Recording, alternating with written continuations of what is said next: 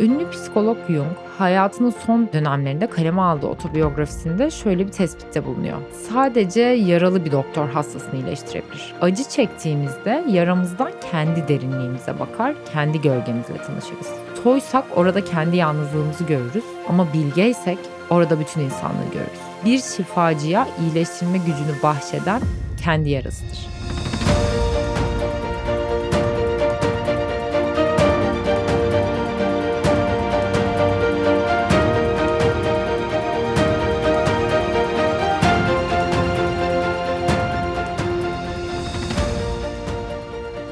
Herkese merhaba, ben Doktor Tuğçe. Podcast'imin 5. bölümüne hoş geldiniz. Bu bölümde biraz psikoloji ve psikoterapist olmama giden yolu konuşacağız. Podcast'imin geçen bölümünde aile dizimi seansından sonra gelen rahatlamayı sizinle paylaşmıştım. Bunu yaşadığımı biliyorum. Olanları biliyorum. Annemin yaşadıklarını görüyorum. Ama analitik beynim bir doktor olarak asla susmayıp bana bunun tamamen psikolojimin bir oyunu olduğunu söyleyip duruyordu. Elbette psikolojik komponent olmayan şeyler değil bunlar. Ama tamamen psikolojik olarak açıklanabilir miydi? Bundan emin değilim. Yine de ben bu rahatlama psikolojik, tamamen psikolojik diyerek o zamanlar e, şimdi tamamen enerjisel olduğuna e, iknayım ve ailesel enerjisel, psikolojik yani komponentler birleşik. Yine de işte ben bu rahatlama psikolojik dedim ve psikolojik açıdan konuyu ele almaya karar verdim ve bir psikologla görüşmeye başladım. Psikoterapi çeşitli yöntemlerle hayat kalitenizi artıran, olaylara bakış açınızı değiştiren, daha güçlü bir şekilde hayata karşı duruşunuzu oluşturan, emosyonel olarak büyümenizi sağlayan bir bilimdir. Psikoterapinin etkinliğini kimse sorgulamaz diye düşünüyorum.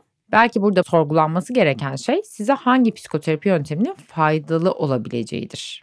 Ancak bunu sorgulayabiliriz çünkü bilimsel bir dalı sorgulamak bizim haddimize değil. Freudian bir psikoterapi yapan terapiste yıllarca gitmeniz gerekebilir. Ama siz eğer sonuç odaklı bir insansanız ve bu sürece katlanamazsanız bu size yarardan çok zarar getirebilir.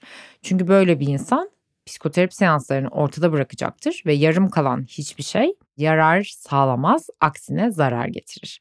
Bu durumda mesela siz eğer sonuç odaklı bir insansanız kısa süreçli sonuç odaklı terapiler sizin için daha doğru bir adres olabilir. E, bilişsel davranışçı terapi ve şema terapi özellikle üzerinde durmak istediğim konular.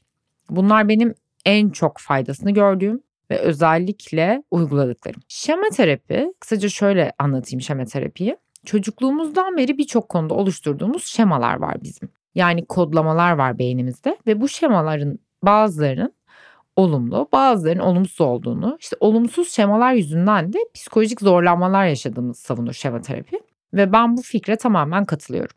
Ee, şu an katılıyorum mesela yani ama işte bundan bir 5 yıl sonra değişirse beni eleştirmeyin çünkü diyorum ki değişmeyen tek şey değişmeyin kendisidir. Farklılıklara açık olmak gerekiyor. Bilim değişiyor, gelişiyor. Her zaman yeni araştırmalar ekleniyor. Mesleki tecrübeler değişiyor. İnsanların mutlaka gelişime açık olması gerekiyor diye düşünüyorum. Özellikle şifa veriyorsa.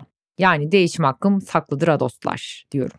Şema terapide bazı alanlar vardır. Ee, mesela kişi başkalarına yönelimli bir alan içindeyse kişi de kendi ihtiyaçlarına rağmen sevgi ve onaylanma almak, işte ilişkiyi sürdürmek, karşı tepkiden kaçınmak veya başkalarının acısını hafifletmek için başkalarının istekleri, duyguları üzerine aşırı bir odaklanma gözlenir. Yani işte kendinden kendini çok düşünmeyip hep böyle kabul görmek amaçlı başkasına odaklanır.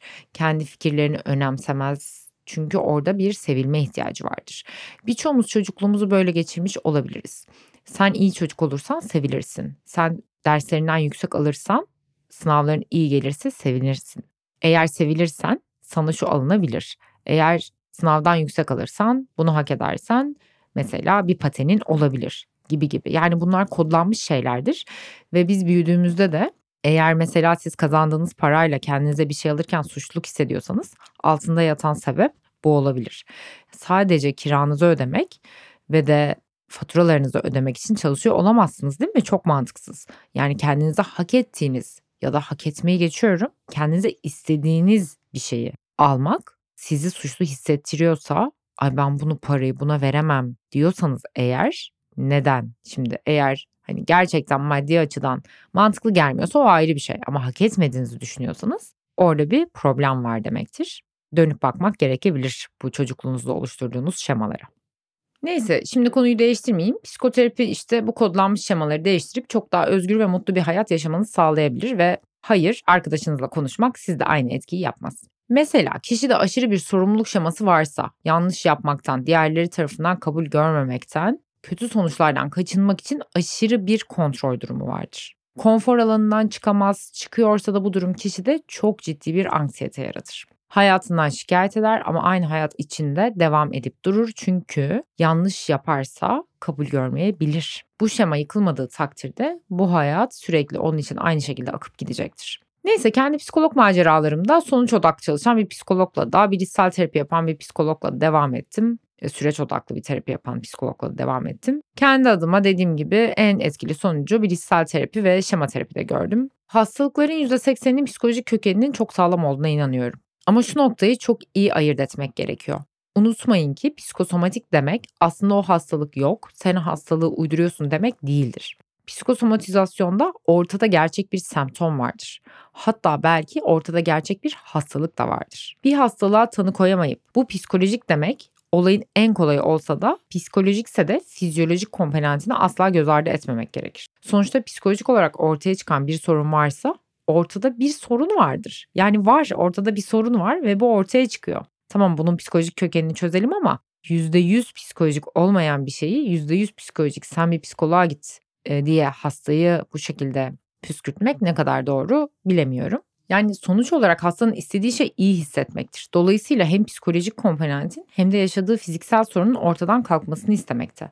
Yani siz psikolojik destek alırken bir türlü nedeni bulunamayan baş ağrılarınız yaptığınız her şeye rağmen devam ediyorsa e, psikoloğa olan ya da işte psikoloji bilimine olan inancınızı kaybedersiniz. İki komponent bir arada çözmek her zaman en sağlıklısıdır.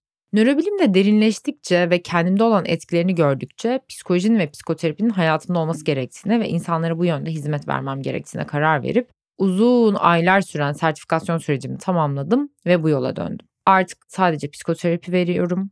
Daha doğrusu bir süredir sadece gözlemlere katılıyordum, çalışmıyordum aktif olarak. Şimdi belki grup terapileriyle aranıza geri dönmeyi planlıyorum. Çünkü grup terapilerinin inanılmaz etkileri olduğuna dair araştırmalar var ve aslında insanlar birebir konuşmaktan ziyade evet ya başkası da aynı sorunu yaşıyor deyince kendi bir tık daha güçlü hissediyor ve başkasının yaşadıklarını görüp aldığı kat ettiği yolu görünce kendi olan inancı biraz artıyor diye düşünüyorum.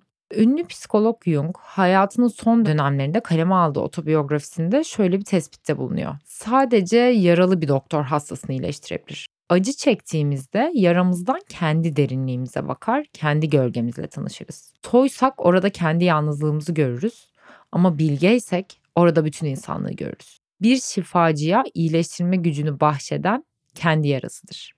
İşte bu yüzden artık psikoterapist olarak hayatıma devam ediyorum. Ve ilerleyen bölümlerde psikolojinize çok iyi gelecek bölümlerle karşınızda olacağıma inanıyorum. Bu bölümde de bana katıldığınız için teşekkür ederim. Unutmayın her gün yeni hayata başlamak için tertemiz bir fırsattır. Sonraki bölümde görüşmek üzere.